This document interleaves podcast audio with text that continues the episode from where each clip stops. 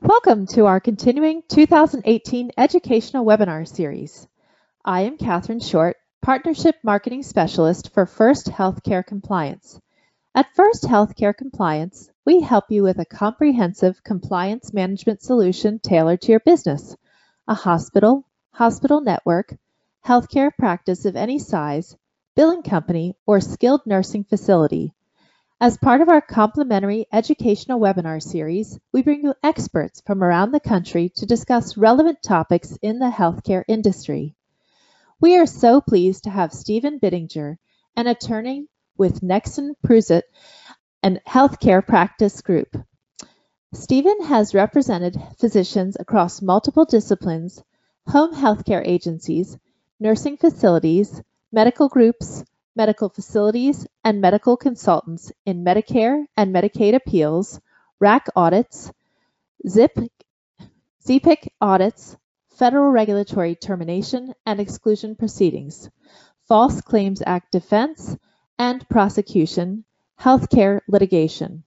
He has assisted numerous physician groups, medical corporations, and medical product manufacturers with strategic growth plans, successions, and transactions by assessing the reimbursement health and medical entities. Stephen's healthcare team has developed unique strategies for responding to defense of RAC, ZPIC, UPIC, and major payer audits and appeals that have led to collaborative work with government regulators and healthcare associates and healthcare law firms across the country. He has also served as reimbursement counsel for healthcare transactions to determine risks associated with potential recoupment of post-payment claims. A copy of the slide deck is available for download on the control panel. Feel free to submit questions into the question box of your control panel during the presentation. We will address questions at the conclusion of the presentation. Your Paycom CEU certificate will be emailed to you from Paycom following the broadcast there is no need to request it. Additional CEU opportunities will be available to BC Advantage members following the live broadcast. See their website for details. Stephen, go ahead. Thank you very much, and uh, appreciate the opportunity to present again. Uh, I've, I've, been fortunate to develop a strong relationship with First Healthcare Compliance uh, and, and had the opportunity to work with a number of different providers in different situations uh, through these educational experiences. Um, so today we're going to talk about my crazy practice. So I am a healthcare reimbursement attorney, and what I like to nutshell that with is that I live and breathe the law that surrounds the healthcare revenue cycle. Um, so all the different regulations, contracts, legal positions that involve presentation and payment of claims and what can happen afterwards, um, including the credentialing uh, for all of the for all of that cycle. So today we're going to talk about um, something that is new in my arena. Um, it, our bread and butter is audit defense, and and most of our work uh, across the country is against uh, the federal auditors, uh, the contract auditors. And so we're going to talk about a, a, new form of federal contract auditor called a UPIC today. And it is something very unique um, that, that we are looking at how it's going to unfold. Uh, we have a number of these cases active. Um, but there are elements of the UPIC review that are unlike anything that's happened before in the audit arena. So uh, I'm going to try to make something very complicated and dry as entertaining as possible. So you'll have a copy of this presentation. I apologize if I skip a few details, um, but I'm going to try to give you the real deal uh, from my experience in, in this practice. All right, so our goals for today. Uh, we're going to review the purpose and objectives of CMS's UPIC program. You know, why did this program happen? Uh, we're going to understand the implementation, basically time frames and rollout and what's going on across the country right now. Uh, we want to understand the focus of the UPIC program, try and dive in on some real details. All right. And then, most important for me, is giving people some practical know-how as they walk away. Uh, so we're going to talk about, you know, what are some of the tactics and operations of UPIC auditors, and what are some fundamental audit defense and basic legal rights in audit defense? You know, what what can you walk away with that will help tomorrow, um, help prevent these type of major problems, and uh, and so I'm glad to bring some of that opportunity. All right, so we're going to do a little bit of history, and, and most people on this call probably have some level of information and knowledge, uh, but I'm going to move through it pretty quickly. So I got into this practice when the recovery audit contractors, the RACs, came rolling out um, in the 2000s. And uh, the the RACs were independent contractors. In, they're basically private companies that uh, were hired by CMS to recover improper payments on an errors and omissions basis, and they were paid on a contingency fee. So the bottom line truth is the more problems they found, the more money they recovered, the more money they made. So that um, I, I'm always suspect of motive. Uh, our, also, the, the other major division is uh, quality improvement organizations. Uh, this is comprised of healthcare quality experts, clinicians, and consumers with a focus on improving the quality of care. There's really two kinds. Um, the beneficiary and family centered care, they manage all individual beneficiary complaints, and the Quality Innovation Network. These are data driven initiatives uh, that promote best practices for better care of beneficiaries. Now, the QIOs, I don't normally get mixed up in unless we have a very large provider, hospital based, um, because there's some important elements of what you know we can provide to assist in that arena. The majority are the of our work is in the integrity or recovery divisions. So we're going to talk about the predecessor to the UPICs, and that is the Zone Program Integrity Contractors, the ZPICs. And so a lot of people on this call may have heard of the ZPICs. Um, basically, they're the wolf. All right, they're the fraud and abuse auditors uh, who have been scorching earth, particularly in the uh, private practice arena uh, for the past four years.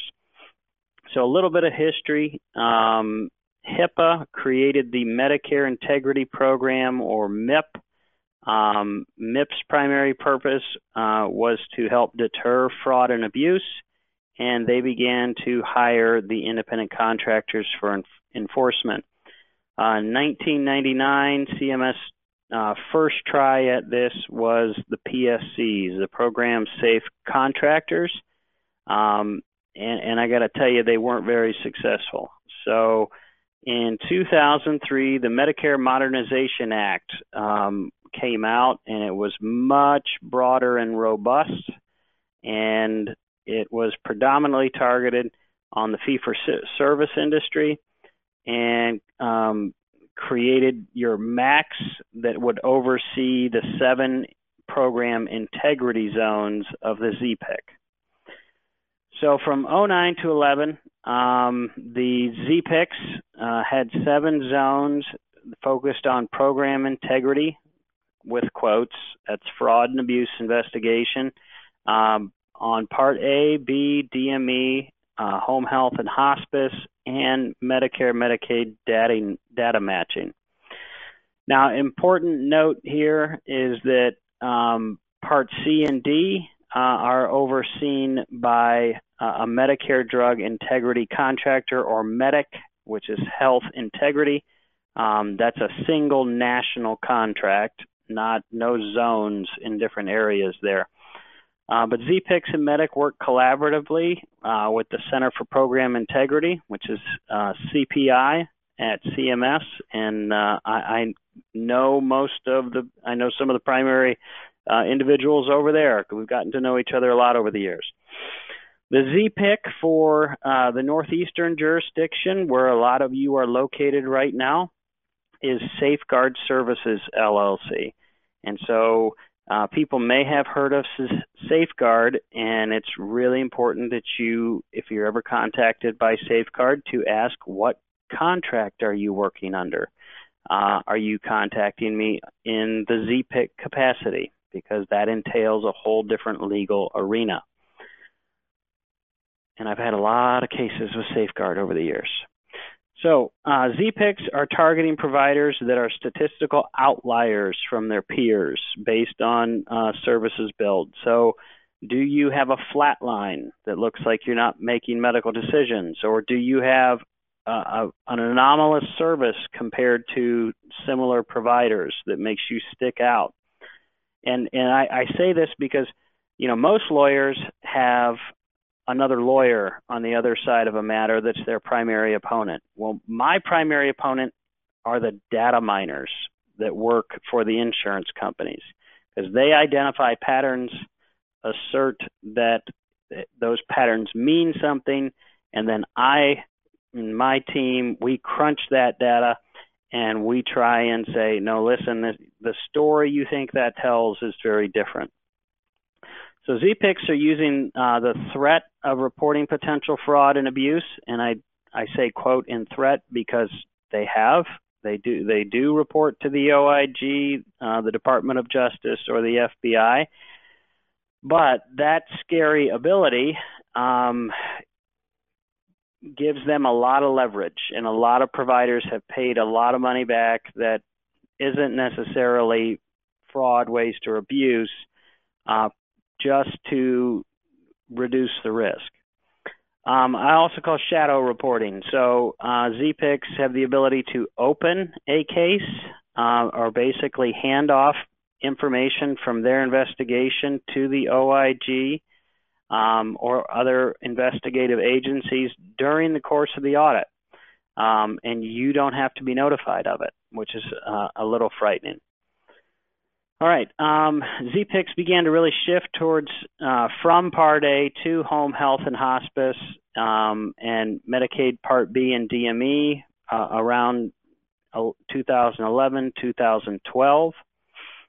Now, uh, an important threshold is we're talking about the evolution of uh, healthcare billing fraud uh, over the over the past, I'll say, 10 years. 10 years ago, um, most of your healthcare billing fraud cases involved what I'll call old fraud, all right, where we're billing for services um, where there were no qualified providers. Um, there were, you know, blatant violation of supervision regulations, um, billing under an NPI of the provider who didn't bill the service, you know, the, the old billing for dead people. Um, that was old healthcare fraud. The new standard, and I just threw one case in there as an example, uh, is a fraudulent pattern. And this case is kind of um, is, is is unique, and we have a, many more of these cases coming along, um, where the fraud, the fraudulent conduct, was a provider ignoring notice of a disputed coverage position and continuing to bill or perform the service um, despite that notice. And so, um, in this case, we we had a, a, provider that was put on notice, and we'll talk about some of what that is. Uh, that their billing for that service in the in the way that they were uh, was inappropriate, and he continued anyway. And that was his intent. That was his mens rea that uh, they base the convic- conviction on.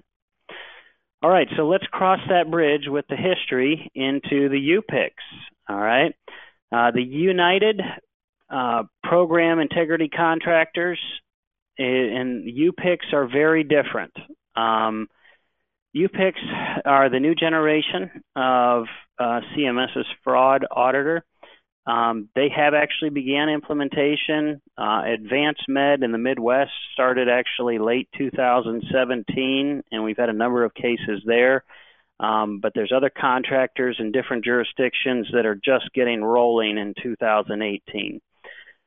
Uh, they were the UPICs were formed as a part of the Comprehensive Medicaid Integrity Plan, uh, or CMIP, to wrap all federally funded, funded integrity reviews into a single audit. We're going to break that apart and what all that means, um, but that's a very big deal.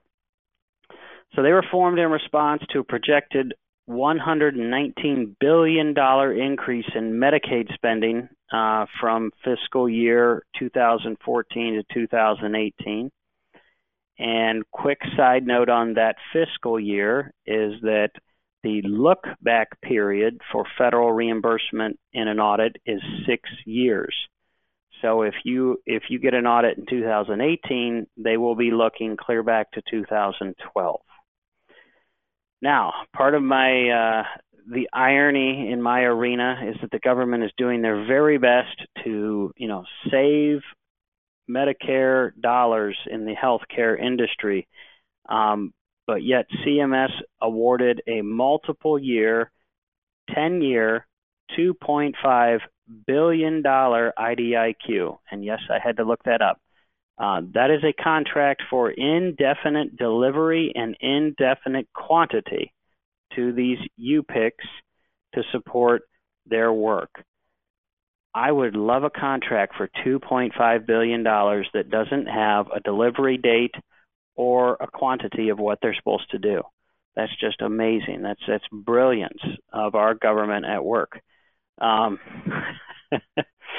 now, um, uh, real quick here, specific to your region, and, and, and you can Google this or reach out for the other regions, but um, the contract for the nor- Northeast region, which is Connecticut, Delaware, Maine, Massachusetts, Maryland, New Hampshire, New Jersey, New York, Pennsylvania, Rhode Island, Vermont, and DC, uh, has been awarded to Safeguard. Uh, a contract bidding dispute has delayed implementation, uh, but it's expected to begin in, er, in the middle of 2018. So um, a couple of the contractors that were ZPICs got in a dispute over Safeguard being awarded the UPIC contract, but I believe that, as far as we know from public information from the government, has been resolved, and we're anticipating Safeguard getting underway in the Northeast.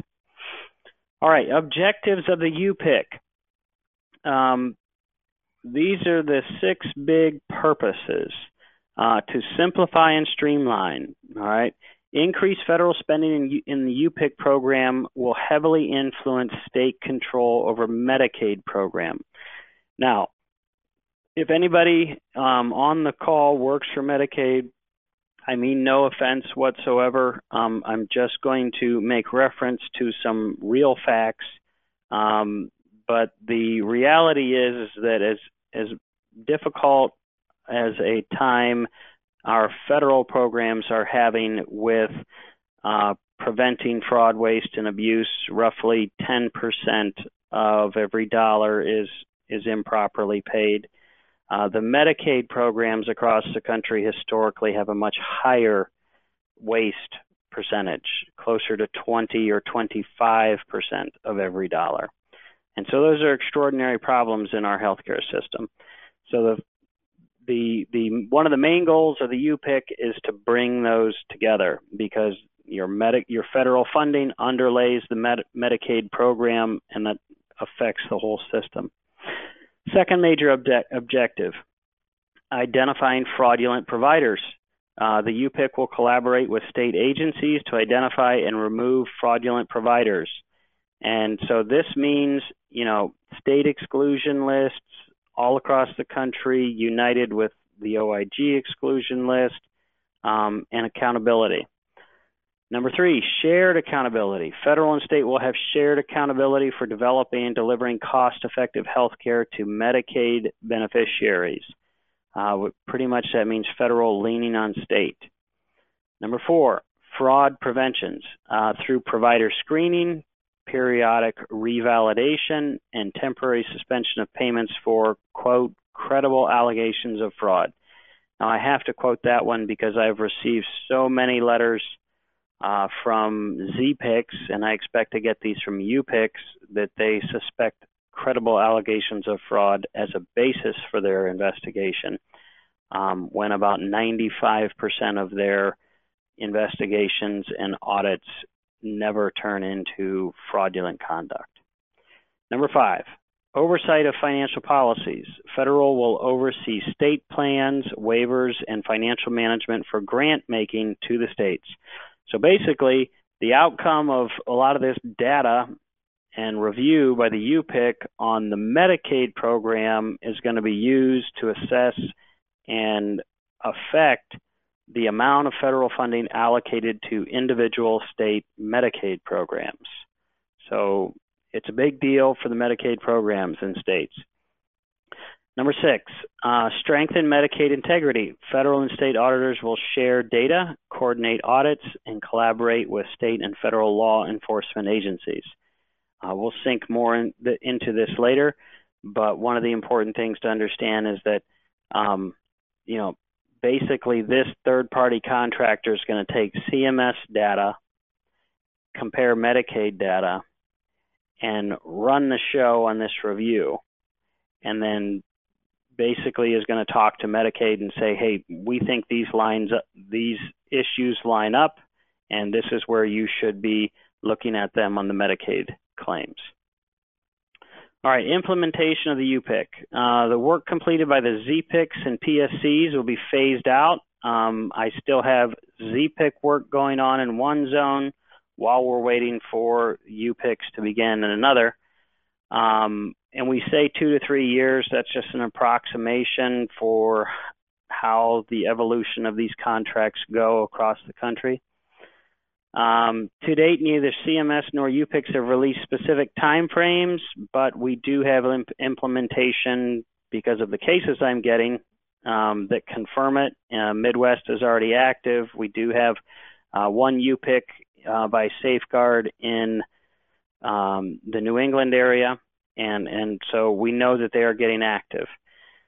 Now, third bullet on this slide, uh, from current experience with ZPICs, the volume of new investigations appear to have dwindled um, to the extreme outliers while we, the contractors are ramping up for the new, new UPIC role. Um, we saw a real downtick in ZPIC activity towards the end of last year, uh, but we've already seen a significant upswing in UPIC uh, through the start of 2018. The impact of UPICs.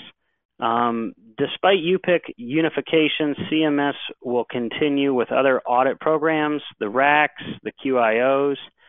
Uh, here's the main point of the UPIC program from the provider side. The, the unification of this review is going to basically put all federal payers and that revenue at risk at the same time. So Medicare, Medicaid, supplemental, military plans, TRICARE, VA, anything that's got federal funding as a part of the payment or as a part of the administration is subject to the UPIC contract. That is pretty frightening for practices that live in a low income and retirement area. Um, here, here in the Southeast, you know, we, we have a very high retirement and low income base for patients. And so for some of my practices, you know, that's 70, 80% of their practice. And if you got a payment suspension on 70% of your revenue, that could be the end of a practice. All right, what to expect? Uh, we've already begun to see the UPICs operate in the Midwest. Um, that's AdvanceMed, and they're following pretty much the same MO so far. Um, they have small initial records requests for probing issues. In other words, the, the data miner reviews a pattern and then hands it to an investigator and says, "Go get me a sample." All right, and so we get you get a probe request it is really important that you understand why they requested those records on the probe level. If they get confirmation after a review of those probes, then you're going to get a larger sample, all right, which will support stratified samples and extrapolations. So I know we've seen a lot about the statistical extrapolation process with the RACs over the years. The ZPICs use this all the time, and we actually see that practice just growing stronger with the UPICs. And if you look in the Medicare Integrity Manual, it'll take you through all the fine tuned details. But the bottom line is they can get a numeric amount of records, find an error rate, and then extrapolate that error rate over the entire universe of six years, which is the maximum of their look back period, and say you owe all of that back. That's pretty frightening. Now, the other thing that they do is uh, office raids, I call them. Um, the the UPICs, I'm sure, because they're the same companies and the same people, uh, will be showing up unannounced at practices and with letters asking for medical records, interviewing providers, interviewing patients, um, pretty much as if they were the police or the FBI. And and I have to tell you that the Medicare Integrity Manual doesn't have those abilities in there. Um, so you know, you've got to know that you have legal rights if they show up. All right. Um, one very big development, not related to the UPIC, but uh, worth noting as a part of this presentation, is that uh, there's something called uh, the 60 day rule that has happened, and I do believe more and more that the UPIC will be a part of this uh, but currently, it uh, everybody knows about this, and we have a new application of why the 60-day rule on overpayments is so important. All right, so ACA uh, required that all CMS providers uh, identify and return overpayments within 60 days. The reasonable diligence standard, all right, is is basically what uh, CMS has determined is the amount of time you have to figure out you have an overpayment and what it is. So, a provider that is deemed to have identified an overpayment when the provider has or should have, through the exercise of due diligence, determined that the provider received an overpayment and quantified the amount of the overpayment. Uh, CMS has pretty much stated consistently that six months is the maximum from the time of discovery. Um, so six months from when you figure out you've got an overpayment, you have to quantify it, and then you have 60 days to return the overpayment. Why is that so important? Because in March of last year, um, the overpayments retained after 60 day deadline are considered reverse false claims. And so I do a whole lot of false claims defense, once in a while, a false claims prosecution uh, when it comes to healthcare billing. Well, reverse false claims was a broadening of the regulation that applied the improper retention of an overpayment to false claims liability. And what does that mean? So I gave you a little math math problem here to explain it. Um, penalties can be imposed between currently $5,500 and $11,000 per claim, plus treble damages, that's three times, for the total amount of the overpayment. Here's an example. So if you had an overpayment with totaling $5,000, that could be $550,000 in penalties and $15,000 in damages. So improperly holding a $5,000 overpayment past 60 days from quantification could result in six hundred or five hundred and sixty-five thousand dollars being paid to the government. That's a big deal. So that this is why it's really important that we have a process in place for identification and investigation and returning of overpayments. All right, on the private payer side, um, I just mentioned them quickly as we look at transitioning into some of the fundamentals and techniques to help prevent audits um, be, because they have some similarities. Uh, the private payers are, are getting more and more sophisticated each year in their auditing and reviews. Um, now, as we know, private payers' uh, medical and billing policies can be different than CMS or can default to CMS policy. Uh, particularly for any of my office managers, compliance managers, anybody in the billing arena that's out there, um, you have to know whether you have an express provision uh, on a service for coverage or it, if it defaults to CMS standard, because uh, that can dramatically change, you know, what is covered and what is not. Number two, audits are conducted in a similar fashion to CMS with uh, statistical outliers are identified. So there's data miners inside the private payers that do the same thing. They look for trends. Um, private payers have special investigation units, SIUs. All right. Now, if you ever get a letter that says SIU on it, that's the private payer equivalent of UPIC. All right, that's their fraud and abuse division within their audit team.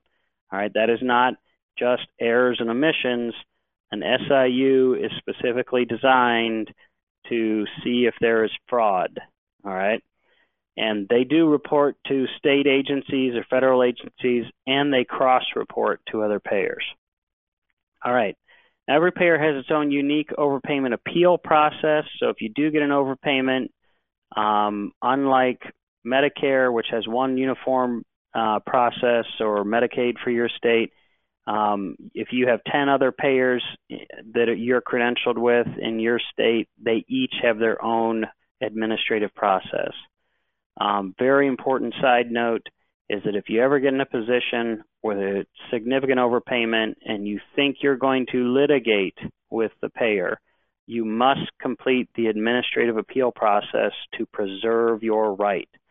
Um, most every state out there has what's called an exhaustion of administrative remedies provision, which means you have to try to resolve the problem with the payer through their process before you can you have standing to bring a legal claim. All right, let's talk about something you can do about all this scariness. All right, so most important, be proactive. Uh, the more and more I talk to providers is that you cannot bury your head in the sand. You must develop a plan to educate yourself. All right, so rise to the level of scrutiny. Um, and and so this is so important because you know I, I know that you know doctors out there didn't go to med school you know to understand coding and compliance. However, an auditor only knows how good a doctor is by what's on the paper and comparing that to the claim that was presented to get paid for what's on the paper. So, you know, if the EMR is very well documented, lines up correctly with the claim, that looks like the best provider to an auditor.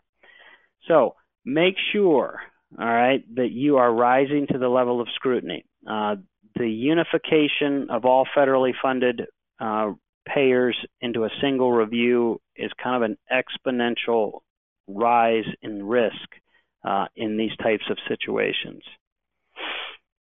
Okay, here's some compliance strategies. All right, compliance team. All right, so uh, whether whether this is down to the uh, the single provider practice with two people on staff, you are the compliance team or my hospitals who have got a big, robust compliance team, um, you have to have a plan.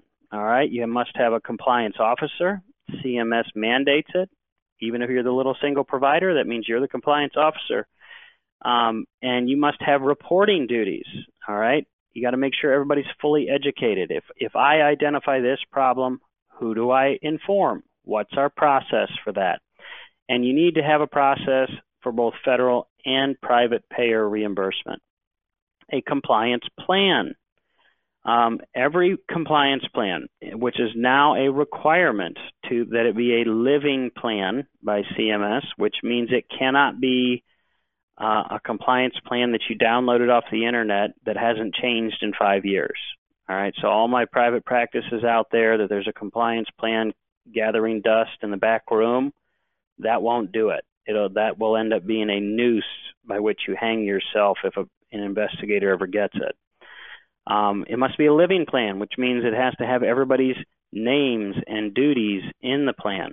All right, it's you have to educate new providers, new staff on what the plan is and what their jobs are. Um, and and this is really important because this is one of the items that these investigators for the UPIC are allowed to request. So beyond charts and claims, they're allowed to get to request a copy of your compliance plan because it's required by regulation.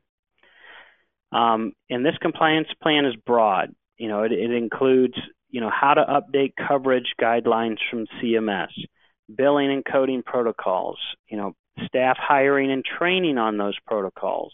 What are your documentation guidelines? And obviously HIPAA and HITECH. Really important really important are internal audits. You, your compliance team must make sure that you are performing periodic and random audits of patient records, billing documentation, codes, and, and provider signatures. And you've got to be comparing those with the EOBs um, so that you make sure, you know, hey, are my doctors, you know, getting lazy? All right. Or do I have an uh, inexperienced biller who's improperly coding what my doctors are doing? If you internally audit, then you can go through the identification and self disclosure process for an overpayment back to a MAC, a Medicare Administrative Contractor, and, and you won't be subject to liability or and it also will take you off the radar for a UPIC because they'll see an overpayment disclosure and say, hey, this person is self auditing which is a huge weapon against becoming a target. All right, external audits. Um, I highly recommend uh, that hiring a third party expert to conduct an annual or semi annual baseline, um, which includes a chart and coding audit. And, and make sure if you do that, you must take the advice and implement it. I've had a number of cases where practices had a third party um, audit got findings with a bunch of problems and then did nothing about it for a year, two years. And that's not subject to attorney client privilege in most third party cases. And that's discoverable. And basically, the government got a copy of that and said, look, here's notice. You got advice from this from this auditor and you didn't follow it, which means you're ignoring the advice of a professional and you kept billing wrong and getting money. All right, that is the basis that they could assert criminal liability.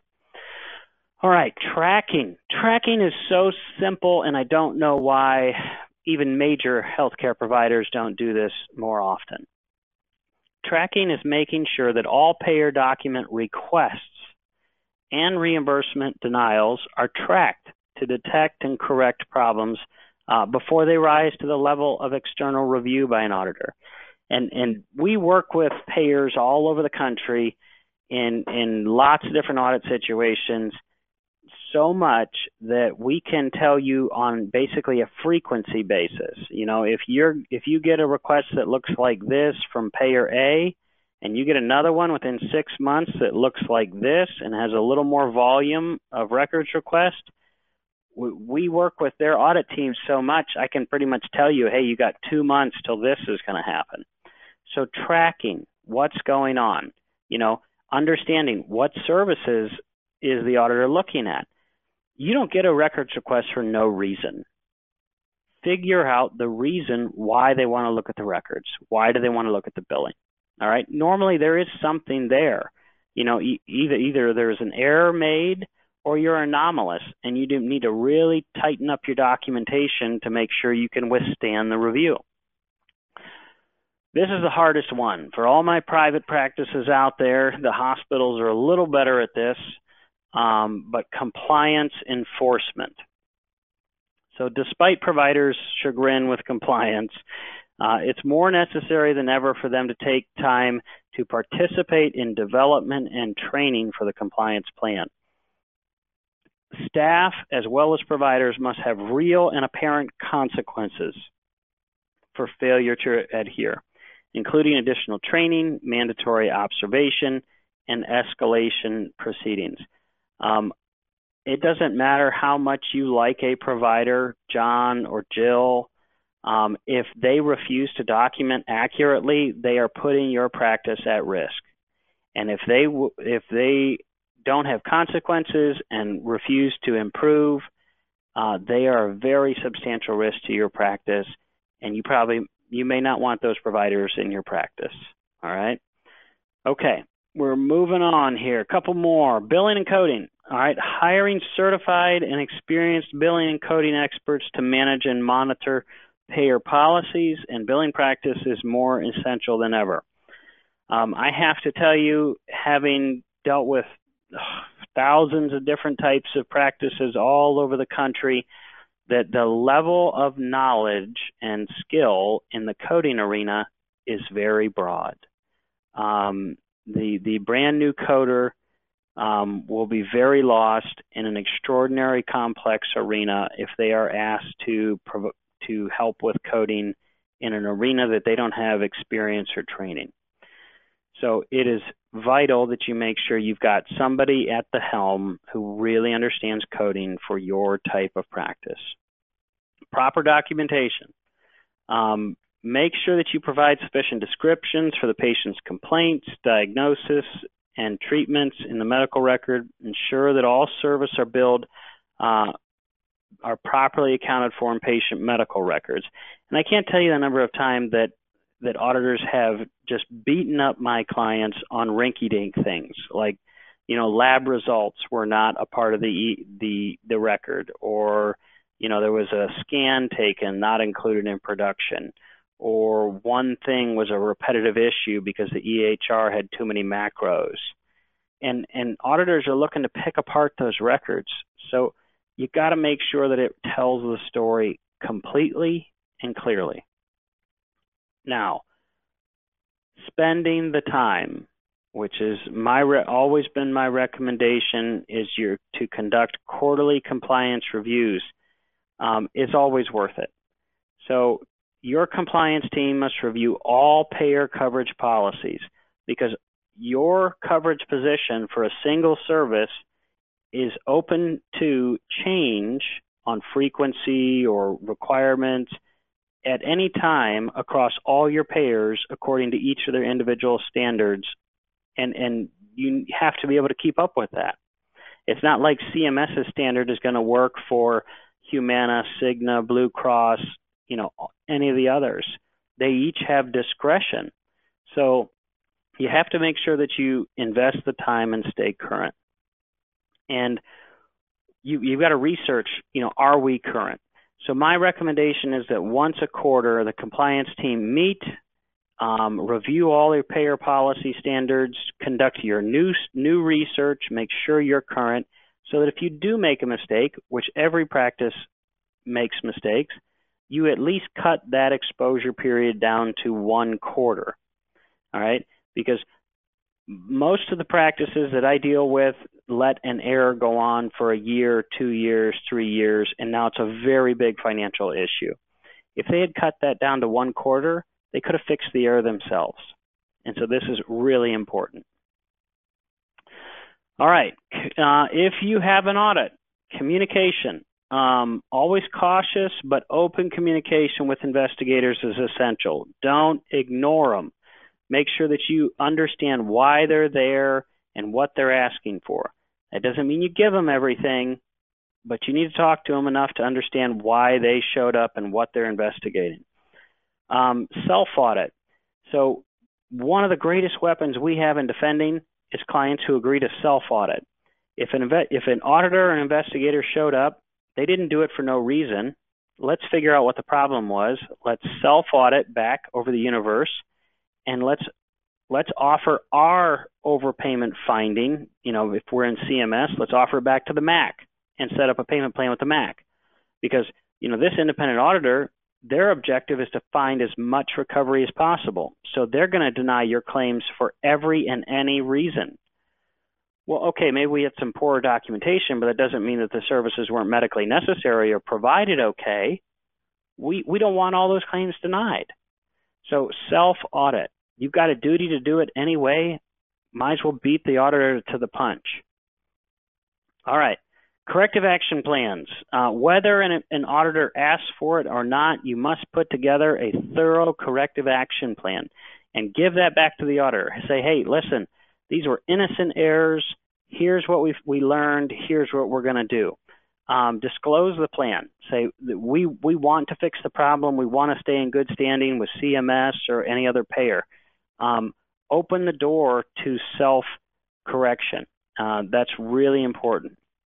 And education and training. All right. So you need to implement corrective action plans.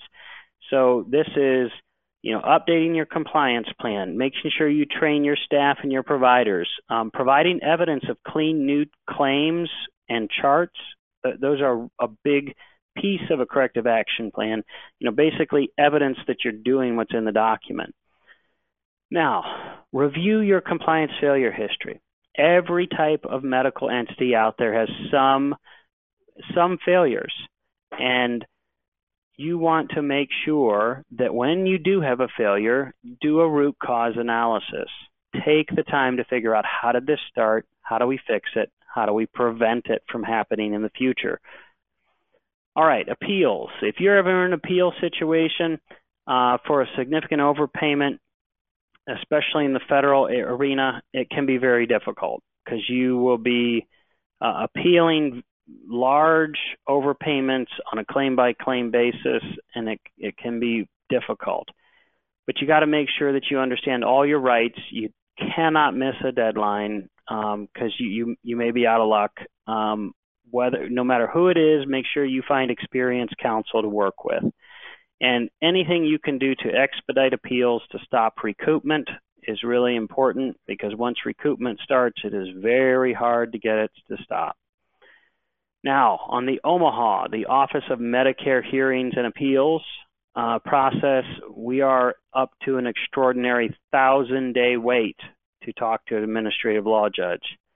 So my recommendation is let's do everything we can to stay out of that appeals process. In summary, um, the, the UPICs are here. All right, and and if you're in a zone, you just need to tighten it up, tighten the screws, implement some of the recommendations here, and make sure that you are ready. Um, make sure you are identifying and returning all overpayments promptly. Uh, reverse false claims is very real. Um, it's alive and well, and so avoid audits by ramping up your compliance. Uh, make sure you understand your policies and implement those. And, and you've worked really hard for your business or you are a part of an amazing uh, healthcare system, make sure you're a part of defending it. Because, I mean, I'll tell you, the payers are really hurting financially and they are becoming very, very aggressive. All right. Um, I really appreciate the opportunity to speak today. And uh, so I'm going to turn the floor back over. Okay, well, thank you so much. That definitely was uh, very, very informative. Thank you so much, Stephen. Um, that was a lot of information, and we did have some questions come in. So um, the first question that came in was, how does a UPIC determine a practice or provider is an outlier?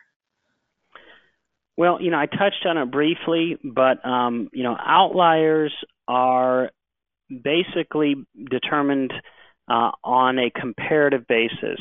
So if you ever get a CBR, a comparative billable report uh, for your your NPI or your practice that you're a part of, uh, the data miners keep a you know set of claims services by region by type of provider and they do a comparative analysis and and that's the number one way you stick out to them which is either you know you you provide services the exact same to everybody when everybody else who's the same type of provider as you has you know a rolling change in services depending on what is medically necessary.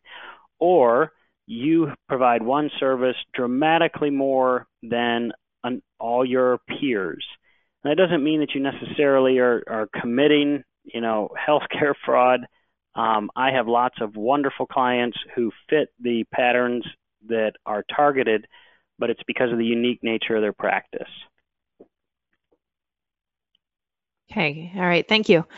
Um, and then uh, we had some questions concerning um, office raids. Uh, so, so uh, I'll um, boil it down to to one question. So, what are practices' rights when a UPIC does an office raid? All right. Well, this is extremely important because uh, I have literally had investigators from ZPICs and now UPICs uh, show up unannounced and assert authority that they had all these rights. And the bottom line is they don't. They are not the. They're not police and they're not the FBI. Um, the Medicare Integrity Manual gives you a right to 30 days advance notice for production of all documentation. You do not have to uh, allow them to walk through your practice and take pictures. Uh, you do not have to allow them to interview any providers or patients. Um, you always have a right to counsel. And, and so it's very important that you understand those rights because, I mean, the ZPICs historically performed hundreds of these unannounced visits or AKA office raids all across the country every single year when they're in operation. So I'm expecting nothing less and maybe more under the UPIC contracts. So could could you walk us through what usually happens? I mean, usually there's a front desk receptionist, right? So what would yeah. what would usually happen when so would they usually stop and the front receptionist would say, "Well, hold on a minute while I get my office manager," or what would have what usually happen? Yeah. So yes, um, you know, a couple people um, not really in uniform, but sometimes with identification will walk through the door um, they'll provide a letter that it says, you know, hey, we have authority from Medicare to be here and to investigate, and we need to talk to this doctor or these people, and we're not leaving till we talk to them. And and they give you a long list. Hey, we want these 30 charts, and and we're going to take pictures of the practice area. Um, and they intentionally plan two-day visits whenever they're on site. So if a doctor's not there the day they show up, they'll show up the next day and say, hey, we're going to be here in the morning. Make sure that your doctor's there, your owner's there, um, your staff members, and they'll come back in the next morning. And I can't tell you the number of times that the saving grace was the doctor said, you know, I need to talk to somebody who understands what's going on here. And I got a phone call and was able to basically get the investigators on the phone and ask them to leave because they didn't have the right to do that. Right. Um, so so understanding that that you don't have to just lay down and submit everything to them uh, that day because the number one problem is that when when people answer questions in haste or produce documents in haste, they don't tell the whole story very well. You know, they, they produce half the records, so all the documents, all the claims get denied in the review um, or people are afraid and and they they you know they trip up on their thoughts and they don't provide the best answers. So you know everybody's entitled to the opportunity to prepare themselves for these type of reviews and they've got that legal right.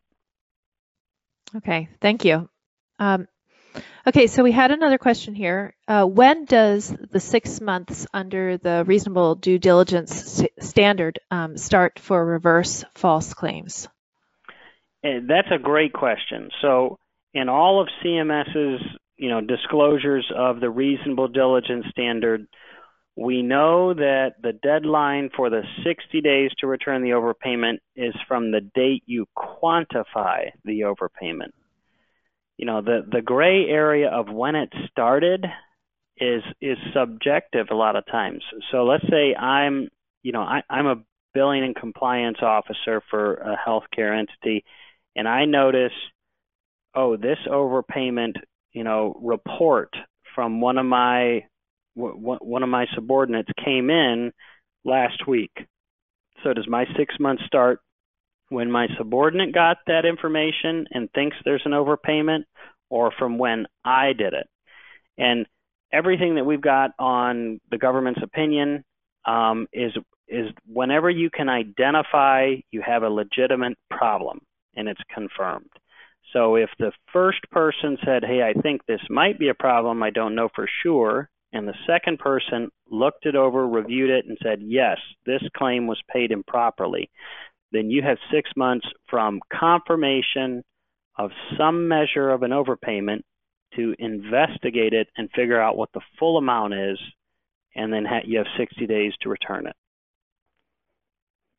Okay, thank you.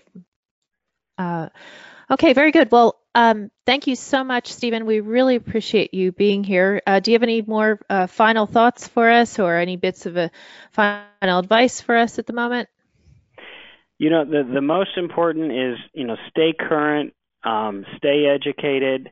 Um, if you are one of, if depending on where you're at and what type of uh, practice arena, the the UPICs are not just for traditional fee for service. All right, they are rolling into all the different types of value based payment models, um, and they get a lot more complex in those arenas.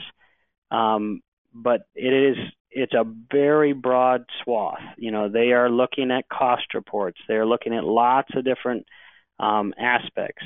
Now, what we don't have firsthand experience on yet is you know, how Medicaid is going to be uh, integrating into the this analysis because so far the UPICs are still running on CMS data, um, but we do know it's going to get pretty complicated soon.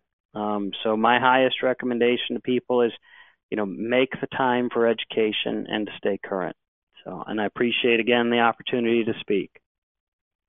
Great. Well, we appreciate you being here and. Uh, wanted to uh, remind our attendees also to um, to check uh, check out First Healthcare Compliance as well because we have a lot of um, opportunities for um, a lot of things that you were talking about as well. Um, we have um, internal um, self audit checks. we have a lot of things that you were talking about too. So you can use the contact information for Stephen there um, you have his, his, contact information there. Um, if you have additional questions, uh, you can send them to us and we'll forward them on to um, Stephen Bittinger. And then uh, you can register for future webinars, or you can also request a demo of our compliance solution on our website at firsthcc.com. You can also call us at 888 543 4778. Thank you again, Stephen, for joining us, and thank you, attendees, and uh, thank you.